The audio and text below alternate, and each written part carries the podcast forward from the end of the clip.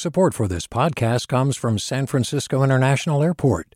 At SFO, you can discover award winning flavors and unique shops all before takeoff. Learn more about what's at SFO at flysfo.com. Hey there, this is Brittany Luce from NPR's It's Been a Minute. KQED's podcasts like The Bay, Bay Curious, Mindshift, Right Nowish, and more all tell the stories of the Bay and beyond with reliable, human centered journalism. They aim to inspire, make you think, entertain, and expand your understanding of the place you call home. Here's how you can support podcasting at KQED.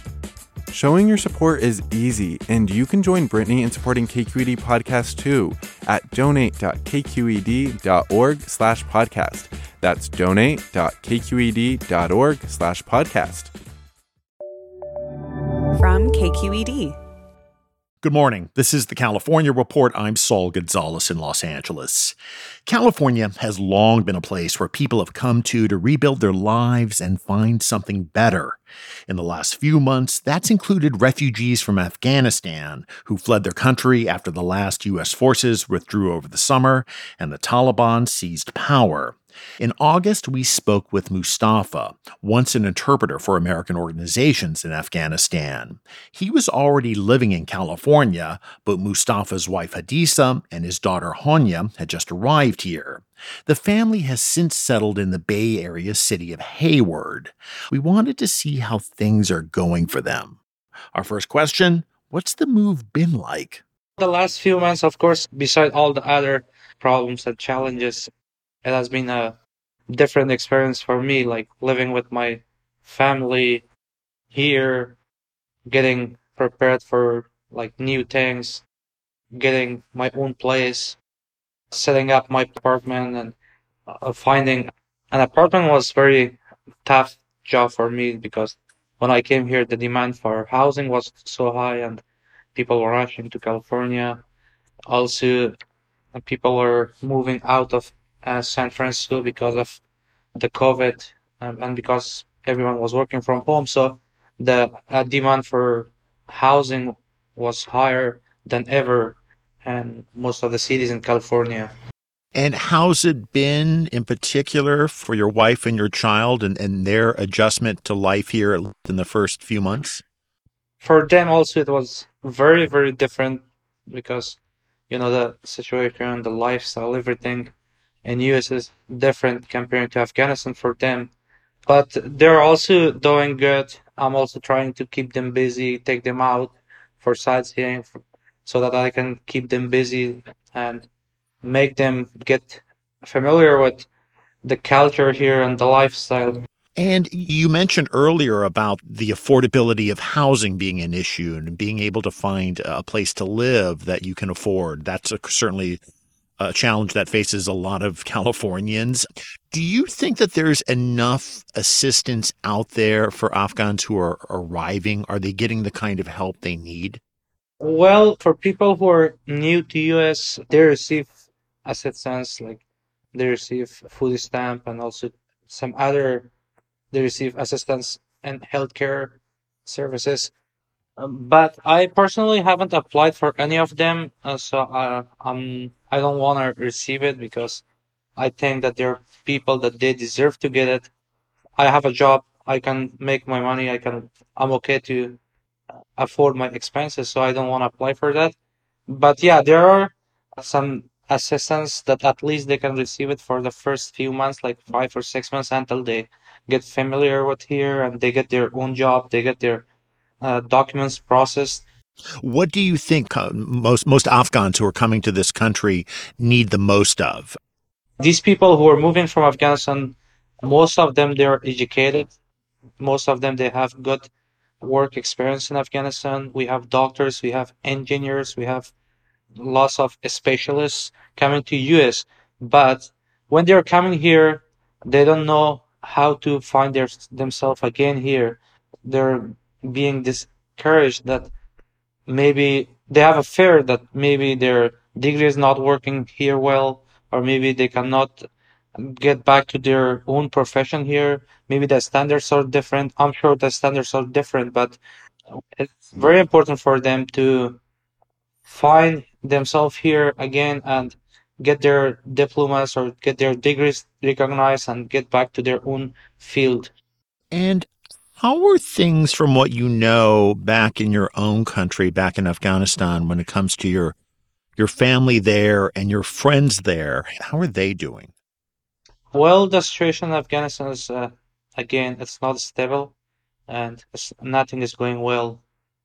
What we see in media today is nothing because there's no freedom of speech in Afghanistan right now. All the media, the TV and radios are under control of Taliban's, and they they can't uh, reflect the real or actual things which is happening in Afghanistan. So the situation is worse than ever. People lost their jobs, lost their incomes. Right now the prices are high. People cannot afford to cover their daily expenses even in terms of security, every day people are getting killed still in Afghanistan. They're getting kidnapped. They're getting robbed in Afghanistan. Unfortunately, my family is one of the victims of uh, these problems. My brother, it has been more than two months that we haven't heard from my my brother. We are not sure uh, whether he was kidnapped by Taliban or uh, what happened to him. So it has been like two months that I haven't heard. We haven't heard about him. We don't have any update from him. So uh, the situation is really, really concerning. And I, I'm sure that's the same kind of situation for just about everybody who's arrived here in the U.S. from your country, right? There's just this incredible uncertainty. We're people who work with international organizations. They're they have a bigger risk so uh, people who are active in the society, like people who work with media, uh, they can be in a higher risk. Like my brother, he used to uh, run a TV channel in Afghanistan. All right, Mustafa, I really want to thank you for joining us on the California Report. I wish you and your family much luck. Thank you so much for your time. Thank you so much. Hi, I'm Sasha Khokha, host of the California Report magazine. Every week, we bring you stories about what connects us in the giant, diverse Golden State. Because what happens in California changes the world. I love this place. We were once seen as like the place to be, California. The land of milk and honey. That's where you go to Sunshine State, but we just have challenges right now. KQED's California Report magazine. New episodes drop every Friday, wherever you get your podcasts. Hi there, I'm Randa Fattah from Throughline. If you're listening to this podcast, you know that KQED produces exceptional storytelling that keeps you informed, inspired, and entertained. Their podcasts cover issues from your neighborhood to the entire country and everything in between. Support this work today. You can help us continue to bring quality podcasts to your ears. Just head to donate.kqed.org slash podcast. That's donate.kqed.org slash podcast.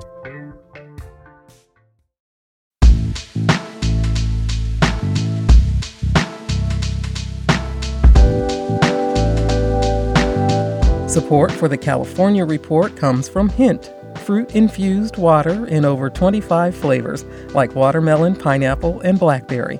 No sweeteners, no calories, in stores or delivered from drinkhint.com. Eric and Wendy Schmidt, whose philanthropy includes Schmidt Futures, focused on finding exceptional people and helping them do more for others together on the web at schmidtfutures.com. And the James Irvine Foundation, committed to a California where all low income workers have the power to advance economically. Learn more at irvine.org. And that's the California Report for Wednesday, December 28th. We're a production of KQED Public Radio. I'm Saul Gonzalez. Thanks so much for listening and have a great day.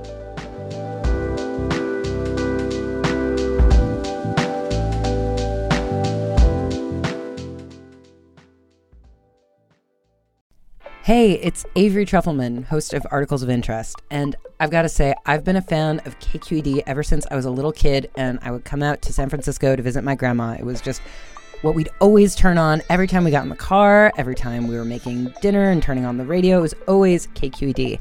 And then over the years, I've become a massive fan of KQED podcasts because this is local reporting at its best. These are answers to questions you've always wanted to know, interviews with exciting, unusual voices, necessary journalism, all told with love and care and artistry. And did you know that a majority of KQED's funding actually comes from members? It's just people like you and me supporting the programs they love while also getting access to cool events, behind the scenes footage, and so much more. If you want to sign up and be a part of this amazing community, visit donate.kqed.org slash podcasts to become a member today. That's podcasts with an S. Thank you for listening and thank you for your support.